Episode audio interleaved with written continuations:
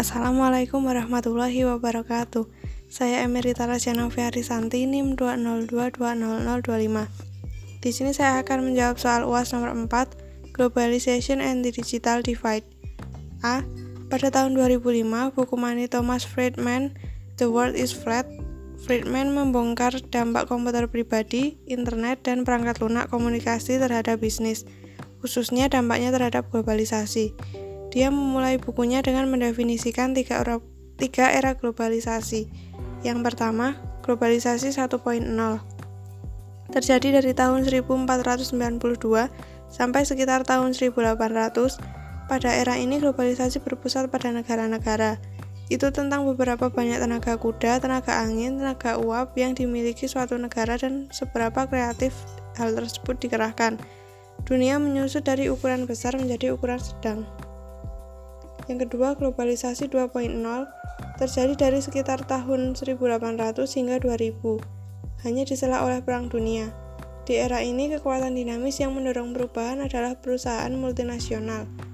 Dunia menyusut dari ukuran sedang menjadi ukuran kecil. Yang ketiga, globalisasi 3.0 adalah era kita saat ini dimulai pada tahun 2000. Konvergensi komputer pribadi, koneksi internet serat optik, dan perangkat lunak telah menciptakan platform dunia datar yang memungkinkan kelompok kecil dan bahkan individu untuk mengglobal. Dunia, dunia telah menyusut dari ukuran kecil menjadi ukuran kecil. B. Hubungan antara globalisasi dengan sistem informasi. Globalisasi adalah istilah yang digunakan untuk merujuk pada integrasi barang, jasa, dan budaya di antara bangsa-bangsa di dunia. Kemajuan lebih lanjut dalam teknologi telekomunikasi dan transportasi mempercepat adanya globalisasi.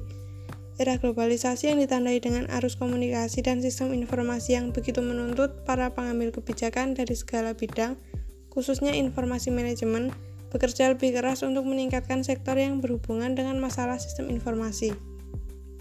C. Digital Divide Digital divide atau kesenjangan digital mengacu pada kesenjangan antara orang-orang dapat memperoleh manfaat dari era digital dan mereka yang tidak.